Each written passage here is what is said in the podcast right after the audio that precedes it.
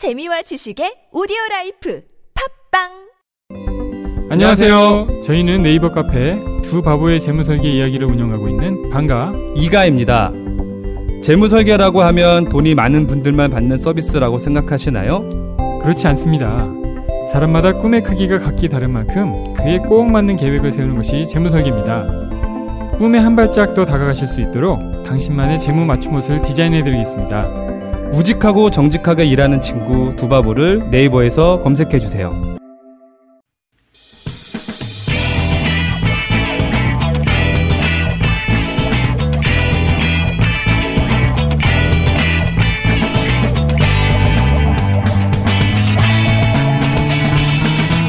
김어준의 뉴스 공장.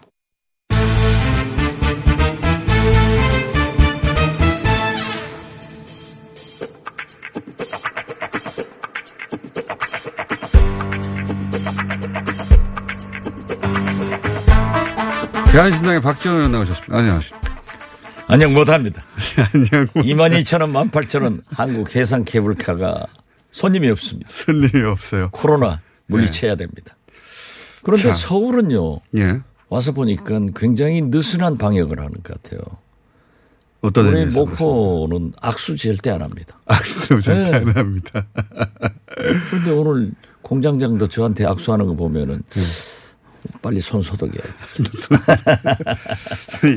아 코로나 바이러스 때문에 예. 민생 경제가 엉망입니다. 저는 어렵겠죠. 다시 한번 어제 문재인 대통령께서도 남대문 시장을 방문하셔서 실제로 악수도 하고 너무 과잉 대응하지 않느냐라는 것도 있지만은 어떻게 됐든 저는 이 정부에서 추경이나 무엇을 해서라도 빨리 대책을 세우지 않으면은 음. 경제는 완전히 무너진다. 특히 민생 경제가 아주 뭐 식당 뭐 그러니까 사람이 오질 않으니까요. 오지를 않아요. 예. 식당도 안 가고 예. 극장도 안 가고 뭐 하여튼 나가서 어 먹고 쓰고 해야 되는데 그래야지 돌아가는데 안 돌아가요. 요즘. 그 남산의 부장들 같은 영화도 예. 천만 이상이 든다 하고 굉장히 기대를 했는데 멈춰버렸어요. 400만에서 딱 멈춰버리더라고요. 예. 제가 우리 목포에서 번개를 해가지고 40명이 함께 갔거든요. 예. 그날부터 안 들었어요. 그날부터 아, 그러니까 이게 모든 것이 수답이에요. 그래서 물론 저는 이 신종 바이러스 코로나 바이러스에 대한 정부 대책이 굉장히 강화돼서 방역은 잘하는데 병행해서 민생 문제를 빨리 예. 빨리 조치하지 않으면 큰일입니다. 정부도 정부지만 초반에 다들 실제 두려워서 그리고 어, 이 질병의 위험성이 어느 정도 몰라서 굉장히 이제 심각한 어, 기사를 냈던 언론도 아, 그 정도는 아니다라고 이제 지금 좀 달라지죠. 예, 그렇게 그 뭐랄까요. 다시 정정해주고 해줘야 되는데 초반에 쏟아 졌던 보도량에 비해서 그렇게 그렇게까지 위험한 건 아니다라고 바로 잡아주는 보도량이 상대적으로 적다 보니까 그냥 계속 공포심을 가지고 있는 겁니다. 사람. 그렇죠. 예. 심지어 뭐 경로당 같은 경우에도 폐쇄 음. 혹은 오시지 마라 이런 게 하니까 노인들은요 어, 오히려 움직이지 않고 집에서 웅크리고 있는 것이 훨씬 더 문제예요. 건강에 더 안 좋을 네. 텐데. 그래서 그 카톨릭 대학 의과대학 백순영 교수 같은 분은 볕 쬐고 운동을 해야 된다 노인들이. 네. 그런데 정부가 또 일부 기초 지방자치단체에서 좀 과잉하는 것 같아요. 어, 좀 나아지겠죠, 이제. 아, 예. 나아져야죠. 예. 아무튼 경제를 빨리 음. 조치를 해야 된다. 그런데 국회가 저 모양이니 말이죠. 추경한다고 하면 근데 야당이 받아주겠습니까? 아 그러면 한국당은 뭐 어디 어디 나라 당이죠? 자기들도 똑같죠. 영남 쪽에 TK, PK 경제가 더 어렵다고 하는데 더 어려운 채로 선거를 치르고 싶어 하지 않을까요, 오히려? 본래 말이죠. 예. 경제가 아주 나빠지는 국가적 위기가 오면요. 역대 세계 선거 보면은 여당을 지지해 줍니다. 오히려 그렇다. 위기를 극복하라고. 자, 알겠습니다. 그 추경 얘기가 정치권에서 나오겠네요. 그죠? 나와야죠. 예. 이미 추경하자는 얘기는 영남권의 민주당 주요 인사들이 얘기했죠. 예, 그렇죠. 예, 김부겸 의원을 비롯해서 추경하자는 얘기는 했는데 야당이 받을 것 같지는 않아요. 저도 뭐 계속 경제 무너지면 죽는다라고 했는데 뭐 글쎄요 한국당 자기들도 눈으로 보는데 아니 선거도 중요하지만은 살아야죠. 자, 알겠습니다. 그 추경 이야기는 이제 본격적으로 나오면 다시 얘기를 하고. 이 호남을 근거지로 한 바른미래당, 대한신당, 민주평화당이 금방 통합할 것 같았는데 다음 주 초는 통합 발표를 할 것처럼 17일 날. 아니 공장장이 그거 질문을 할 것 같아서 제가 경제 어렵다 코로나 방역 얘기? 추경 얘기를 했는데 아 그걸로 나가지 왜 또 남 안 되는 것을 꼭 집어요. 근데 왜, 왜 여기 핵심 걸림돌이 뭡니까? 지금 현재 저희는 저는 또 우리 당은 오늘 또 회의를 합니다마는 3당 통합이 될 겁니다. 되긴 된다고 보세요. 예. 되지 않으면 죽어요, 다. 아, 그리고 이러한 진보 성향의 군소 정당이 통합해서 함께 나가주지 않으면은 진보 정권 재창출에도 앞으로 오늘부터 지금 제가 노태학 대법관 인사청문위원으로 제가 오늘 꼭 나가야 돼요. 그래서 목포에서 올라온 거예요. 아. 왜냐하면 제가 안 나가면은 한국당이 더 많아요. 그러니까. 민주당한테 제가 어제 그랬죠. 어, 너희들 이렇게 내가 중요하고 내가 2년 방안 이렇게 편들어 줬는데 왜 먹보 선거에서는 나 죽이려고 하냐 민주당에서 그러니까 절대 그러지 않습니다. 그런데 제가 오늘 안 나갈까 나갈까 지금 고심 중입니다. 어떻게 됐든 예. 그런데 왜 안 되고 있는 겁니까? 왜? 왜 안 되는 거냐 예. 하면은 다 내려놔야 돼요. 당 대표들을 그래서 지금 손학규 대표는 미래 세대와 통합을 하는데 예. 내가 필요하다. 그렇기 때문에 미래 세대가 완전히 영입 통합됐을 때 예. 나는 대표직을 물러나겠다 하는 조- 거고 조건, 그 조건 하에서 물러나겠다. 그렇죠. 미리 물러날 수 없다. 미리 물러날 수 없다. 예. 그런데 사실 손학규 대표가 긍정적인 역할을 한 것도 사실이에요. 왜냐하면은 손학규 대표가 뭐 굉장히 지금까지 얼마나 많은 언론으로부터 비판과 국민적 비판도 있었어요. 그렇지만 지금 생각해 보면은 결과적으로 예. 손학규 대표가 잘했다. 만약 유승민 전 대표에게 바른미래당을 주었다고 하면은 들고 한국당으로 갔을 것 아니냐.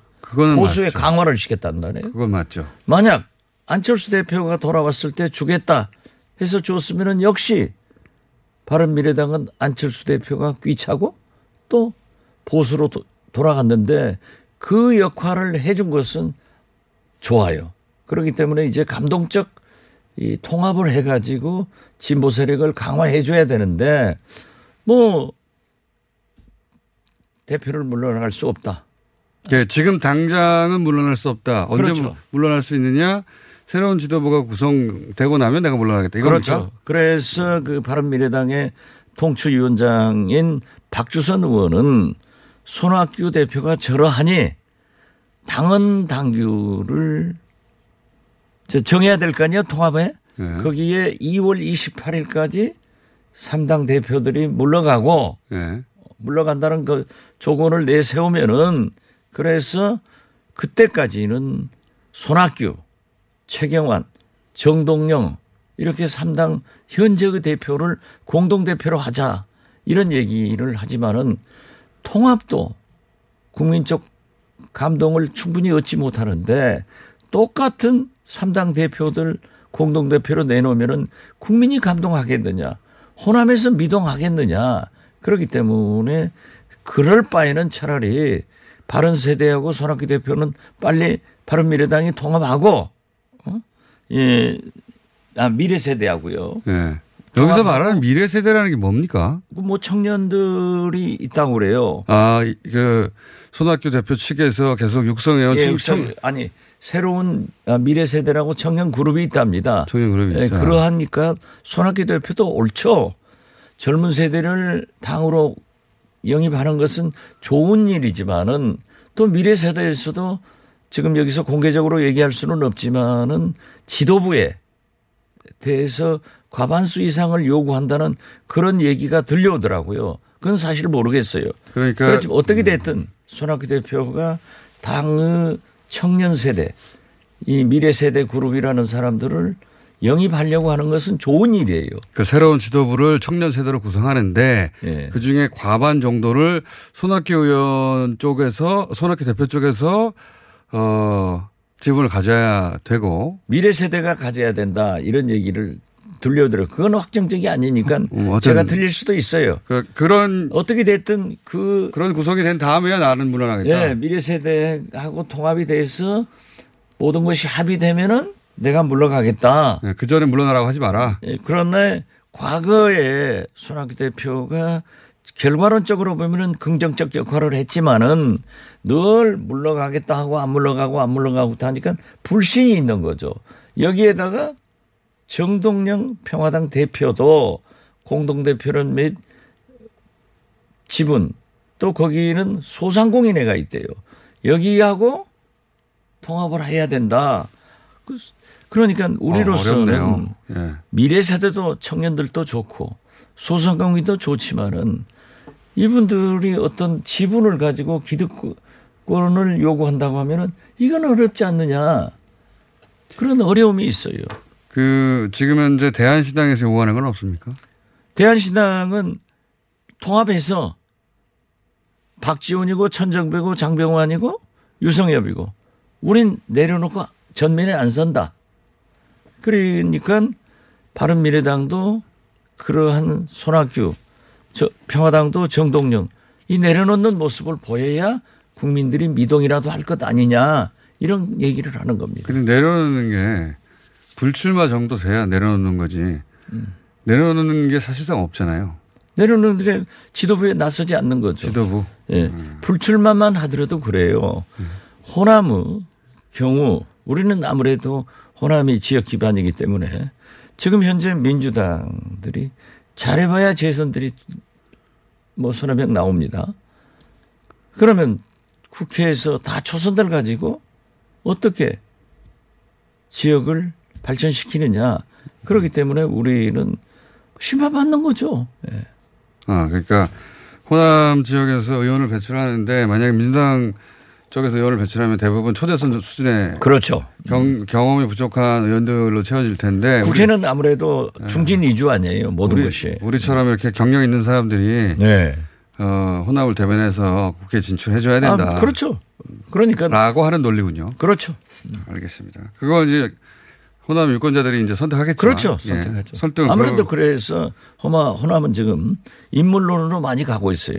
뭐 음. 정권 심판론, 야당 심판론보다는 호남 발전을 위해서 민주당과 통합된 진보 세력들이 경쟁을 해서 개별 경쟁을 하는 것이다. 그렇죠. 그래서 인물 중심으로 해가지고 나중에 당선되면은 진보 정권 재창출에 역할을 해야 된다 이거죠. 당대 당 대결로는 호남에서는 승부가 안 나고 인물 대결로 갈 것이다. 결국은 아 민주당이 유리하죠. 유리한데 네. 그 중에서도 인물 대결로 가면 그나마 승산이 있다고 이제 보시는 아, 승산이 아니라 예. 지금 현재 그 광주의 언론들이나 여기에서도 그렇게 나가면은 5.5, 6.4 정도로 진출할 수 있다. 또 그것이 가능성이 그나마 있다. 좋더라. 1년 반 전에 민주당 일색으로 4년 전에 국민의당 안철수당 일색으로 하니까 안 좋더라. 그러니까 지금처럼 분화돼 가지고 경쟁을 하니까 훨씬 의원들이 열심히 하고 호남 발전을 위해서 노력하더라. 그러나 단 목표는 진보 정권의 재창출에 있기 때문에 그때는 같이 가야 된다. 이런 얘기예요. 논리는 이해했습니다. 의원이 뜻대로 될지는 잘 모르겠지만 자 그리고 궁금한 게 하나 있습니다. 예. 정치권 사정이 밝으시니까 황교안 유승민 어, 두 어, 대표 인물의 만남이 왜 안 이루어지는 거죠? 그리고 여기는 되는지 안 되는지 소식이 잘 없어요. 어떻게 돼가는 겁니까? 대체? 저는 처음부터 예. 두 가지를 얘기했습니다. 보수 대통합은 절대 안 된다. 그건 안 되는 것 같아요. 그리고 황교안 대표는 등 떠밀려서 종로에 간다. 거기까지도 말씀하셨고 네. 제가 정치 구단 아니에요. 맞췄잖아요. 네. 그런데 세보도수당하고도 안 된다고 하셨는데 되긴 될 것 같지 않습니까? 그러니까 새 보수당도요. 유승민 대표가 황교안 대표는 종로, 네. 유승민 대표는 불출마 선언했기 때문에 될 가능성이 높은 것 같아요. 이제 높아졌어요. 네. 네. 이게 높아지면은 진보 코 다친다. 진보가 잘 생각해야 된다라고 했는데 지금 될 것 같지만은 저는 굉장히 어렵다. 그- 왜?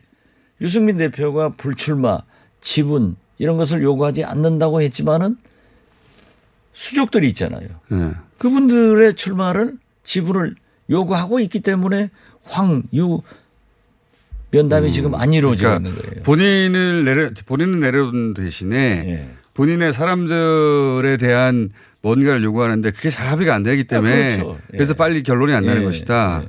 어, 그, 그 이야기를 하려고 유승민 전 대표는 황교안 대표를 만나고 싶은데 황교안 대표는 어, 안 만나주는 것이다. 아, 이건 있을 수 없다. 지분이나 안 받아준다는 이런 얘기다. 것은 있을 수 없다 하는데 네. 지금 뭐 정치권에 들리는 얘기는 세보수당에 입당한 김웅 예. 전 부장검사 있잖아요. 네네. 이런 분들도 어디로 옮긴다. 이런 얘기가 나오는 걸 옮긴다는 보면 거는 신설된다고 하는 대통합 신당이 아니라 딴 데로 옮긴다는 거예요? 어 그러니까 그런 소리가 나오는데 그것도 모르죠. 그렇지만 아무튼 여의도에는 갈 데가 어디 있습니까? 딴 데로 옮긴다는 거? 설이 분분하지만은 뭐 비례대표 되려고 하겠죠. 아, 네. 미래한국당 쪽으로 간다? 뭐 그런 것은 잘 모르겠어요. 그렇지만 여러 가지 설들이 그렇게. 여러 가지 설들이 있는 건 사실인데 아, 그러니까 지금 서로 네. 그걸 합칠 때이 지금 합치는데 그러한 사람 어떻게 할 거냐, 저 사람 어떻게 할 그렇죠. 거냐. 그런 이 사람 공천 주냐 마느냐. 예, 아. 지분을 해야 되고 김영호 한국당 공관위원장으로서는 개혁 공천을 해야 되거든요. 예. 그러니까 TK에서 50% 물갈이 한다고 하니까 TK 의원들이 튀잖아요. 네. 튀면은 그분들은 또 만약 물갈이를 한다고 하면은 튀어나가서 친박 신당으로 갈 수밖에 없단 말이에요. 음. 어? 그렇기 때문에 이러지도 못하고 저러지도 못하는 거예요. 그러나 황교안 대표가 종로로 가고 유승민 전 대표가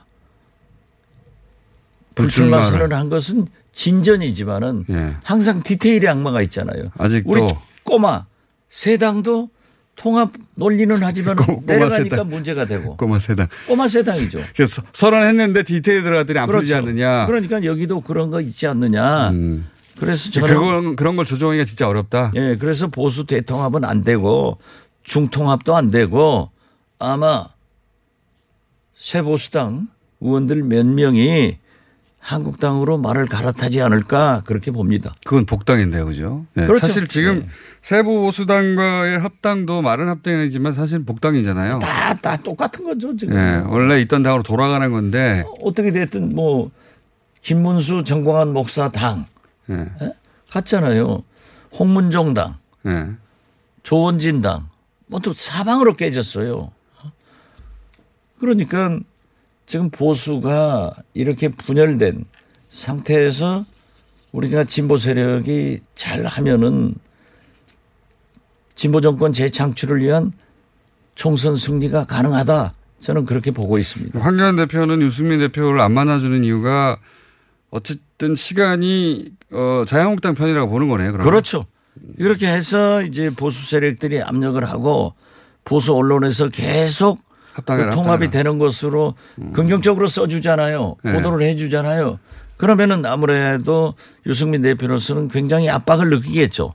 그럼 만약에 음. 요구사항이 점점 줄어들게 될 것이다. 만약에 그 지분 챙기지 못하고 통합이 된다고 하면은 자기 미래도 굉장히 생- 어두, 어두워지는 거죠. 정치란 게. 그러니까 지금 굉장히 중요한 정치적 길목에 서 있네요. 그렇죠. 예.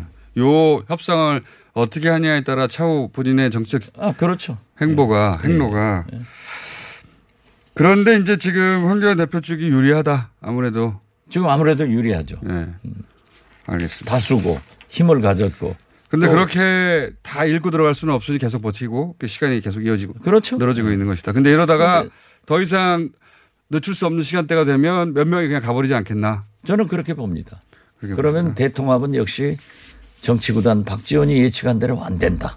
호남 상당도 되긴 될 텐데 당분간 어려울 것이다. 저도 어려- 아주 어렵다고. 아주 되긴 될 텐데 아주 어렵다. 네. 그런데 더 망해야 돼요. 더 망해야 돼요. 여기까지 하겠습니다. 대한신당의 박지원 의원이었습니다. 감사합니다. 네, 감사합니다. 추경합시다. 시더 시더 아빠 발톱 너무 두껍고 색깔도 이상해 이 녀석 그럴까봐 내가 캐라셀 네일 준비했지 갈라지고 두꺼워진 발톱 무좀이 싹 사라진다고. 미국 판매량 1위 600명 임상 실험을 거친 전 세계 48개국 손발톱 케어 압도적 지배자 캐라셀 네일 2주 후 달라진 손발톱을 경험할 수 있습니다. 네이버에서 캐라셀 네일을 검색하세요. 뭔가 그곳을 떠난다는 게 되게 믿기지가 않았거든요. 반평생보다 더 많이 자랐는데 갑자기 떠나게 된다니까 믿기지도 않았고. 여러분의 독립은 몇 살이었나요? 보육원의 아이들은 만 18세가 되면 시설을 나와 홀로 살아가야 합니다. 어른이 되기는 아직 이른 나이. 곁에 아무도 없다면 그것은 자립이 아니라 고립입니다. 18. 홀로 어른이 되어야 하는 아이들을 위해 함께 해주세요. 아름다운 재단은 18 어른의 건강한 자립을 응원합니다. 아름다운 재단 18 어른 캠페인. 안녕하세요. 치과의사 구지은입니다. 태아가 자랄 때 가장 먼저 생기는 기관이 어디일까요? 바로 입입니다. 먹는다는 것은 삶의 시작이자 끝인 것이죠. 100세 시대인 요즘은 치아를 100년 가까이 사용합니다. 그럼 어떻게 해야 치아를 100년 동안 건강하게 관리할 수 있을까요? 바로 올바른 칫솔질과 정기적인 스케일링입니다. 가까운 치과를 방문하시면 치과의사 선생님께 올바른 칫솔질을 배울 수 있습니다. 그리고 1년마다 건강보험 적용이 되는 스케일링 치료 놓치지 마세요. 이 캠페인은 유디치과협회와 함께합니다.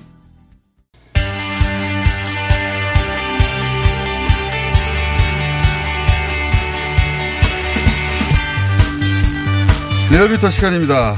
리얼미터의 김주영입니다. 예, 김주영 이사 나오셨고 이제 뭐 선거도 다가오고 또 네. 코로나 19라고 하는 큰 변수 때문에 어, 사람들이 여론조사에 관심이 많아요. 예, 평상시에도 뭐 관심들이 있지만 네. 지난주는 이제 오랜만에 대통령 긍부정이 역전돼서 긍정이 더 높았는데 네, 일간 샘플, 네. 예. 이번 주는 다시 어, 긍부정이 재역전됐네요. 네, 예, 그뭐 부정이 오차 범위. 내에서 2주 동안 뭐 계속 오차 범위 내에서 왔다 갔다 합니다. 네. 예. 네, 리얼미터 2월 2주차 주중 동향이 대통령 지지율이요. 전 주간 집계 대비 0.1%포인트 하락한 46.8%가 나왔고요. 부정평가는 0.2%포인트 상승한 49.4%가 나왔습니다. 자, 저 그래서 그 일간으로도 발표하잖아요. 네네. 예, 공식 발표한다기보다는 자료를 올려놓으셨습니다. 예, 예. 그래서 자료를 봤더니 주로 이번 통계에서는 금요일과 월요일 날, 네. 예, 주말에 청와대 그 개입 의혹 네. 공소장 공개, 공개. 예, 엄청난 보도량이었거든요. 네네.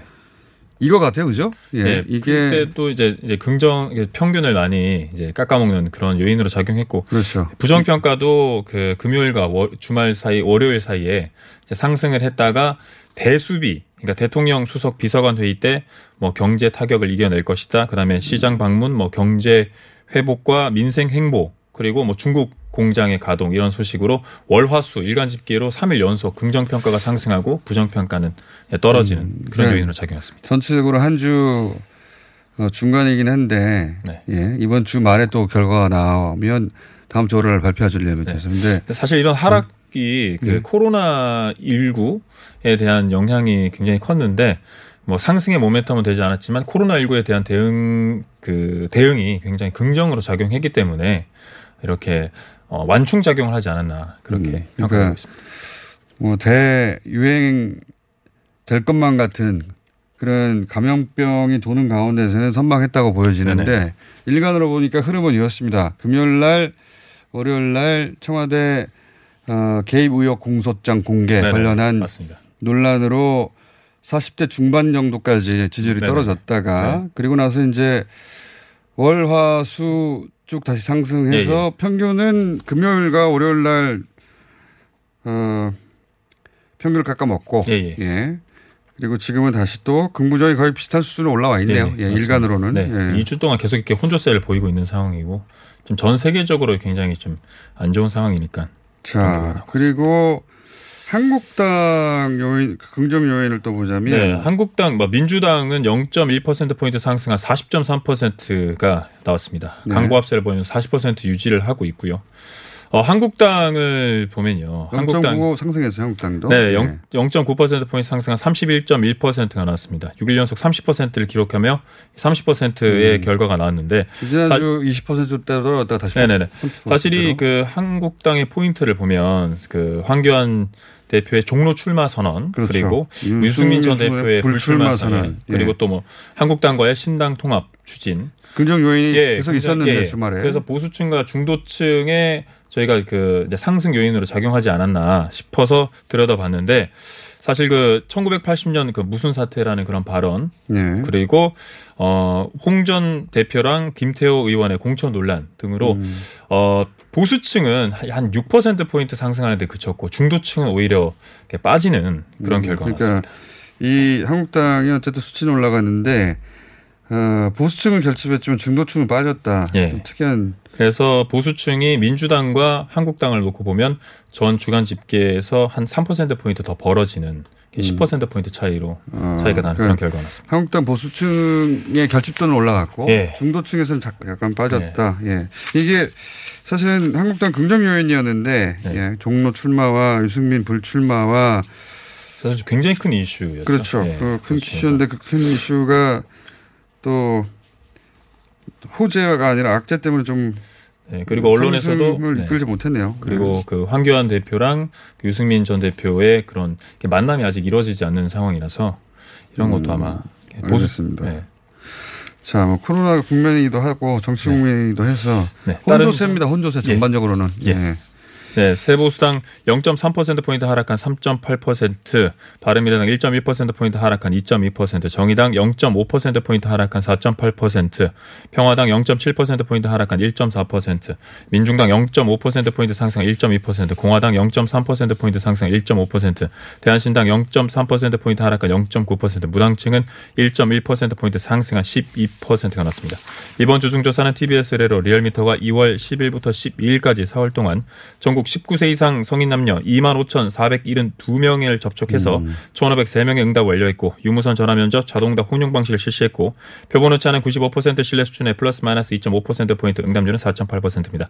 자세한 사항은 리얼미터.net 또는 중앙 선거 여론조사 심의위원회 홈페이지에서 확인하실 수 있습니다. 선거가 다가오니까 지역별로도 조금 디테일하게 더 브레이크다운해서 제가 말씀드리자면 예.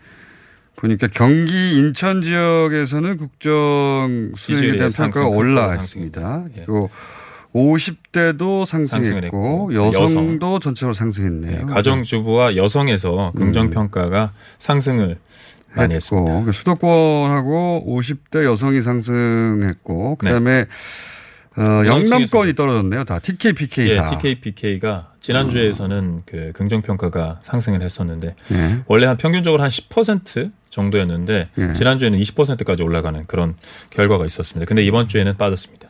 TK, PK 영남권이 주로 어, 하락했고요. 네. 어, 또 반면에 또 무당층에서는 상승을 했습니다. 네, 긍정평가가 4.3% 그러니까 포인트 상승했습니다. 이 이번 주의 특징은 영남권 민심이 안 좋아졌다. 전체적으로. 다른 지역은 상승세가 있는데 그 상승세를 영남권에서 다 깎아 먹었다 이렇게 보고 보여지네요. 예.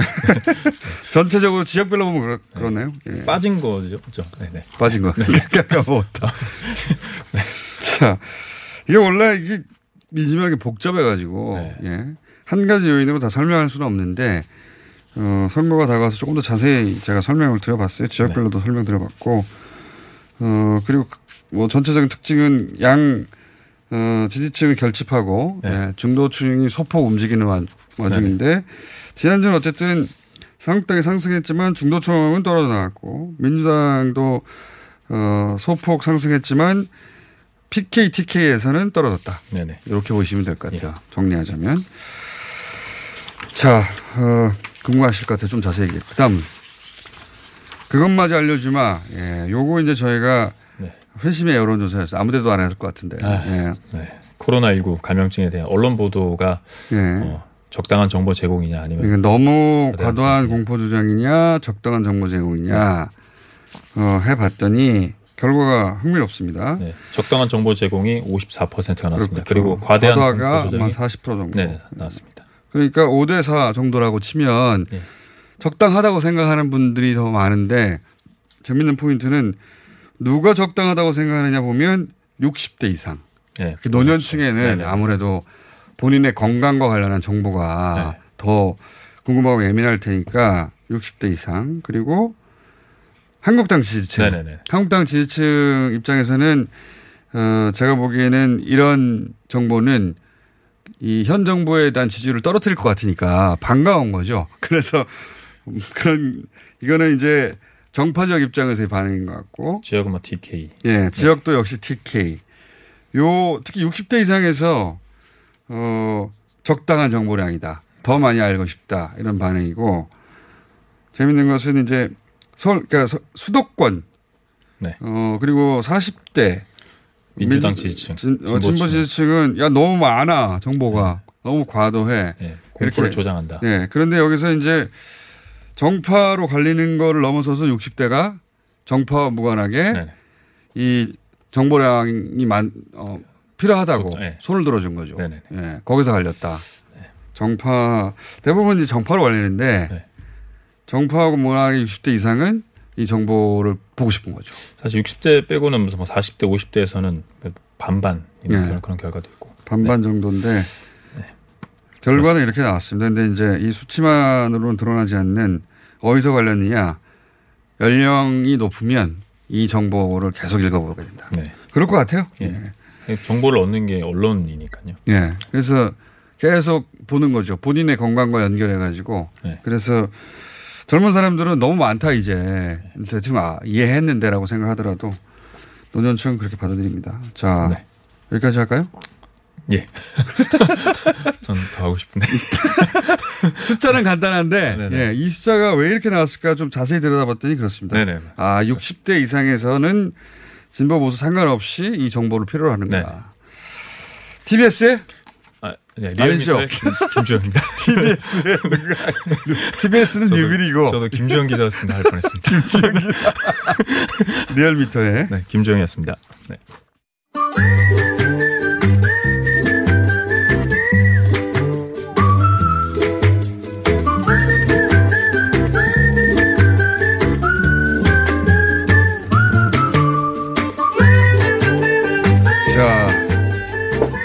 아카데미 예, 수상 예상이 정확하게 맞아떨어진 김진애 박사님 나오셨습니다. 예. 오늘 뭐 저기 뭐 어떤 의식이 있다고 그러던데 김호중 공장장이 뭘 하신다고 그러는 것 같은데 아무것도 안 해요? 어떤 거요? 뭐 사과라든가 왜요? 아니면 무릎을 꿇는다든가 뭐 등등해. 아니 저를 그렇게 구박하고 네. 무시하고 제가 세 개 다 받는다고 그러는데 완전히 무시했었잖아요. 아니죠. 그런데도 제가 꿋꿋하게 얘기를 했잖아. 그 기억 사람들은 참 자기 편한 대로 다들 기억하네요. 편한 그게 아니라 그, 거는 다 저기 뭐야 기록에 다 있습니다. 네. 지금 그 유튜브에 유튜브가 일종의 성지가 돼가지고요 성지 순례하신답니다. 못 받는다라기보다는 네. 왜 받느냐에 대한 해설을 하려고 했죠. 네. 아, 이렇게 어 받는다면 열광은 네. 열광은 어디서 오는가? 근데 받는다면이 아니라 네. 저는 그 열광을 알았기 때문에 받을 수 있다라고 생각한 건데 지금 잠깐만 요것만 제가 지난 주일에 네. 너무 자, 말을 끊으셔서 분이니까. 네. 너무 말을 끊으셔서 제가 얘기를 못 했는데 저도 뭐 좋은 결과가 있을 거라는 거는 알았어요 대충 네. 그런데 일반 평론가처럼 근데 일반 평론가들이 도대체 왜 용감하게 이걸 할 수 있다라고 얘기를 안 하는지가 내가 너무 궁금하더라고요. 92년 동안 안 됐으니까. 아, 90년도 안 된. 그러니까 이게 맞아. 우리나라 평론가들도 굉장히 트라우마가 있다라는 거고, 그 다음에 기자가 또 하나가 뭐냐면은 이런 거를 평론을 하려면 저는 영화 평론가가 아니지만 저도 이 현상이 하도 궁금해서 네. 저는 굉장히 많이 유튜브를, 미국 유튜브를 찾아봤어요. 네. 근데 미국의 아카데미 상이 굉장히 좋은 게 뭐냐면 아카데미 상 일단 후보가 되잖아요. 그럼 후보 전후 해 가지고 감독상 후보들끼리 뭐 배우 후보 후보들끼리 모여서 얘기하는 게 있어요. 네. 그 막본상도 그렇고 다. 근데 거기서 얘기 봉준호도 나와서 얘기하고 그러는데 이 분위기가 완전히 심상치가 않아요. 그러니까 이거를 얘기할 때 자기네들의 이 경이로움이 굉장히 심상치가 않아서 야 이거 점점 조- 좋아진다. 그다음에 또 하나가 이제 공양양도 저기 지적하신 바와 같이 이게 선거거든요. 그렇죠. 후보는 엄청나게 좋고 품성도 좋아. 스타 이스본이 나올 찬스도 생 있어요. 네. 그런데 이게 이게 뭐냐면은 이걸 캠페인으로 만든다는 게 굉장히 중, 중요한 게 이게 일단 봉하이브의 효과도 있고 그다음에 여기에 있는 스토리들이 이미 유튜브에서 너무너무나 우리 BTS 처음에 할 때처럼 이게 붐이 일었거든요. 이거 자체에 어, 아카데미 회원들이 저- 제가 이걸 알았어요. 아까 왜 그때 화내셨잖아요. 처음에 그 자, 저기 뭐 외국어 영화상하고 네. 외국 주제가상만 올랐다고 예비 후보에 올랐다고. 주제가상만 올랐다고 마- 아, 왜냐면 처음에는. 그거는 주, 주최 측에서 하는 건데 그 다음에 본격 후보가 될 때는 그것도 투표에 의해서 됩니다. 그러니까 주제가상 얘기가 나왔을 때 때려치우라고 제가. 글쎄요. 그런데 근데 아카데미 그게 뭐냐면 아카데미 상이 선거로 의해서 생기기 때문에 선거인단이 벌써 생각이 달라진 걸 보여주는 거죠. 그때부터가 심상치 않았던 거예요. 선거는 결국 정치거든요. 그럼요. 예, 그렇습니다. 더군다나 어마어마한 숫자가 여기 참여하고 이게 이제 미국의 스스로 자기들이 mainstream이라고 생각하는 네. 영화판에 사람들이 투표하는 거기 때문에 어 단순히 이 작품이 정말 훌륭하다만으로는 결론 나지 않는다. 그렇습니다. 예. 당연히 기생충은 훌륭한 작품이니까 거의 가 있고요. 그건 뭐 더 이상 할 필요가 없고 그래서 저는 뭐 딱 두 가지 얘기하면 영화 평론가들 좀 더 용감해지셔라. 또 기자들도 용감해지셔야 된다. 왜냐하면 난 봉준호 감독이 저- 제가 이번엔 굉장히 기분이 좋은 건 뭐냐면은 예전에 차이나 열풍이 불거나 아니면 자팬 열풍이 불 때도 미국 쪽에서 바라보는 시각은 뭐냐면 유럽에서 마찬가지고 이게 일종의 이국적인 것 때문에 열광을 했던 거예요. 근데 지금의 열풍은 이게 아니에요. 이게 우리 문제를 얘기하고 있는 거거든요. 우리 문제를 얘기하고 있는 것 때문에 이게 이제 굉장히 내가 또 이러다가 또 오늘 얘기할 거 못하고 넘어갈 것 같은데 네. 우리 문제를 얘기 그러니까 제- 제가 특히 그, 저, 이게 제가 공간이 주인공인 영화라는 얘기를 지난 주일에 했는데 보통은 이제 계단이나 수직 강화나 뭐 이런 것만 얘기하고 달동네 이거 얘기하는데 이게 놀라운 게 뭐냐면은요. 냄새라는 거하고 선이라고 하는 거를 시각으로만 느끼게 해준 거예요. 시각적으로. 그게- 그게 굉장히 굉장히 큰 겁니다. 선으로는 시각이 느껴졌는데 냄새는 시각으로 안 느껴지는데. 아, 보통, 아니, 그러니까, 시- 뭐, 저, 보통은 그러니까 느끼질 못하죠. 근데 네. 그게 영화에서 있을 수 있다라고 하는 거를 사람들이 느끼게끔 해준다는 게 그게, 그게- 그게 이제 영화적인 상상력과 영화적인 연출인데 이게요, 냄새에 관한 거는 선에 대한 것, 그러니까 그 선에 대한 생각은요, 그 서구 사람들이 훨씬 더 강합니다. 선을 지켜야 된다라고 하는 거, 그 선을 어떻게 하면 안 넘으려고 하고 자기 선을 넘지 않기를 바라는 이런 마음들이 굉장히 크고요. 냄새에 대한 이른바 그 뭐 하여튼 보면은 거의 포비아적으로 냄새에 대해서 민감한 사람들이 서구 사람들이거든요. 그러니까 남들이 풍가는 뭐 흑인에 대한 거라든가 요새 외국인들에 대한 거 아니 아니면 뭐 중국 짱 짱꾀에 대한 거, 우리나라 사람 김치 냄새에 대한 거 이런 것 때문에 갖는 차별이라고 하는 게 엄청나게 큰데 그걸 평소에 절대로 인정 안 하는 사람들이 또 저 미국 사람, 서구 사람들이에요. 근데 그거를 정말 용감하게 들어놓고 얘기를 할 수 있다라는 게 굉장히 이제 굉장히 굉장한 굉장한 거죠. 이게 그래서 저 기생충을 보고, 있으면은 이런 생각이 들죠.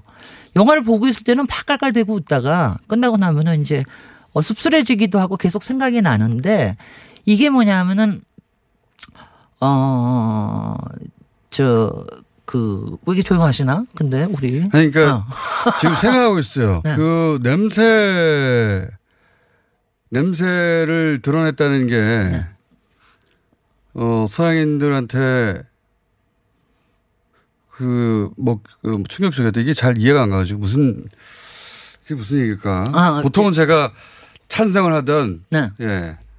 또는 뭐 아니라고 생각하던 금방 말을 했을 텐데 이게 무슨 말인지 잘 이해가 안 돼가지고. 그러니까 냄새, 그러니까 아, 이거는 확실히 제가 이것도 그 아무래도 제가 이제 미국 문화나 이런데 조금 더 가까웠던 사람이기 때문에 이거 봤던 사람이기 때문에 그 사람들의. 본능을 본능을 좀 물론 그들은 다 채취가 강하죠. 네. 한국인에 비해서 한국인한테는 그 채취를 만들어내는 그 유전자 특정 유전자가 없다고 해요. 예. 그래서 채취가 굉장히 약한 전 세계적으로. 네. 근데 이제 서양인들은 대부분 뭘 뿌리고 가죠. 자기 채취들이 다 있어가지고. 그래서 자기 채취 그래서 자기 채취 그러니까 채취가 자기 자신을 드러내는 거에 대한 이 민감도가 굉장히 높은 그렇죠. 사람들입니다. 맞아요. 예. 그리고 그 채취에 관련된 또 공감도도 있어서 예. 다른 채취가 새로 생길 때 갖는 그 이질감 예. 이것들이 굉장히 강한 사람들이 어 또 저기 서구 사람들이기도 해요. 예. 근데 제가 이제 오늘 사실 얘기를 하는 게 예. 잡종 도시라고 하는 거가 있었기 때문에 사실 봉준호 오늘의 봉준호도 있을 수 있었다 이런 얘기를 하는데 제가 사실은 영화 감독 중에 그 제가 굉장히 좋아하는 감독 세 감독이 이명세 감독, 박찬욱 감독, 봉준호 감독 이 세 분이 물론 다른 감독들도 굉장히 뛰어나지만 이 세 분들이 유독 공간감들이 굉장히 뛰어난 사람들이에요. 공간감. 공간에 대한 네. 감수성이 굉장히 뛰어난 사람들이에요. 네. 가령 이명세 감독의 인정사정 볼 것 없다 부산을 그린 거라든가. 근데 이제 가령 어그 박찬욱 감독은 본인이 만든 공간을 가지고 그거를 연출을 하는 걸 굉장히 잘해요. 그러니까 잡종성을 아주 근사하게 표현을 하는 이게 이제 박주 같은 데서 굉장히 뛰어나게 나타나는데 봉준호 감독의 뛰어남은 뭐냐면은 그냥 우리가 평소에 보는데 아무렇지도 않은 공간들이에요. 근데 거기에 있는 본질적인 속성을 딱 표현을 해내는 게 기가 막혀요. 그러니까 가령 잡종 도시란 건 무슨 의미입니까? 잡종이라는 거는 이제 우리가 우리가. 서구 도시 예. 같은 경우에는 솔직히 순종 아니면은 뭐 신종이라고 제가 이제 이거 그거 그거 있으면 이제 이 책을 좀 보십시오. 제가 도시 이야기에 다 써놨는데. 우리 예. 도시의 아, 특성이.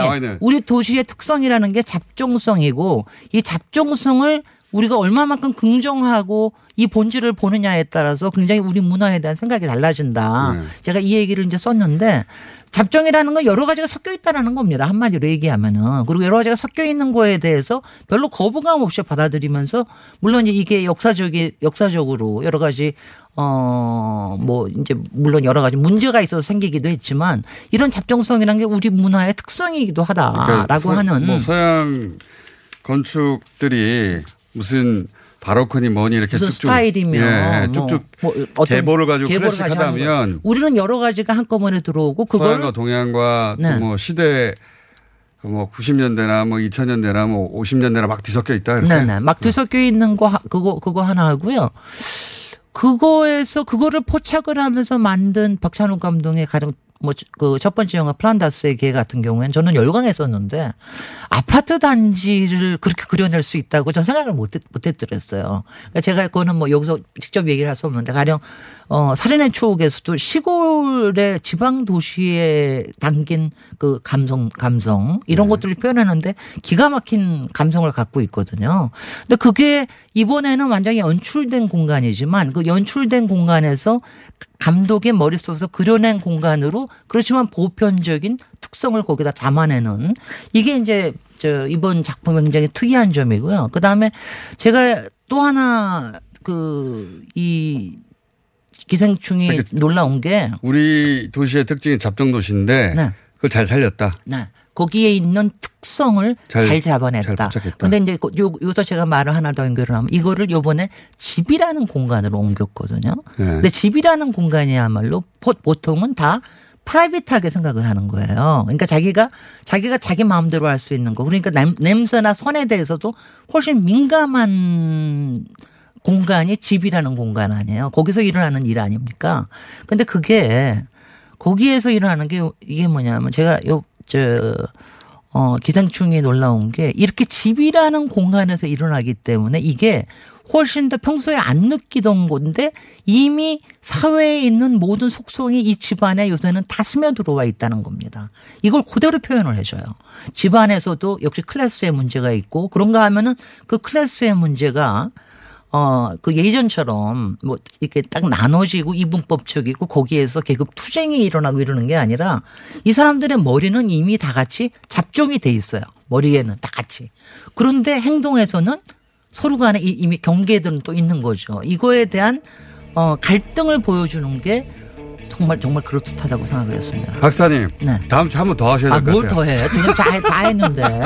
근데 이런, 잘 이런, 이런. 현상이 우리나라에서 뿐만이 아니라 세계적으로 다 일어나고 있다라는 거를 그대로 보여준 게, 어, 이번 기생충이고 미국 애들이 그걸 알아봤다는 제가 또 미국 애들이라서 죄송합니다. 안녕! 안녕!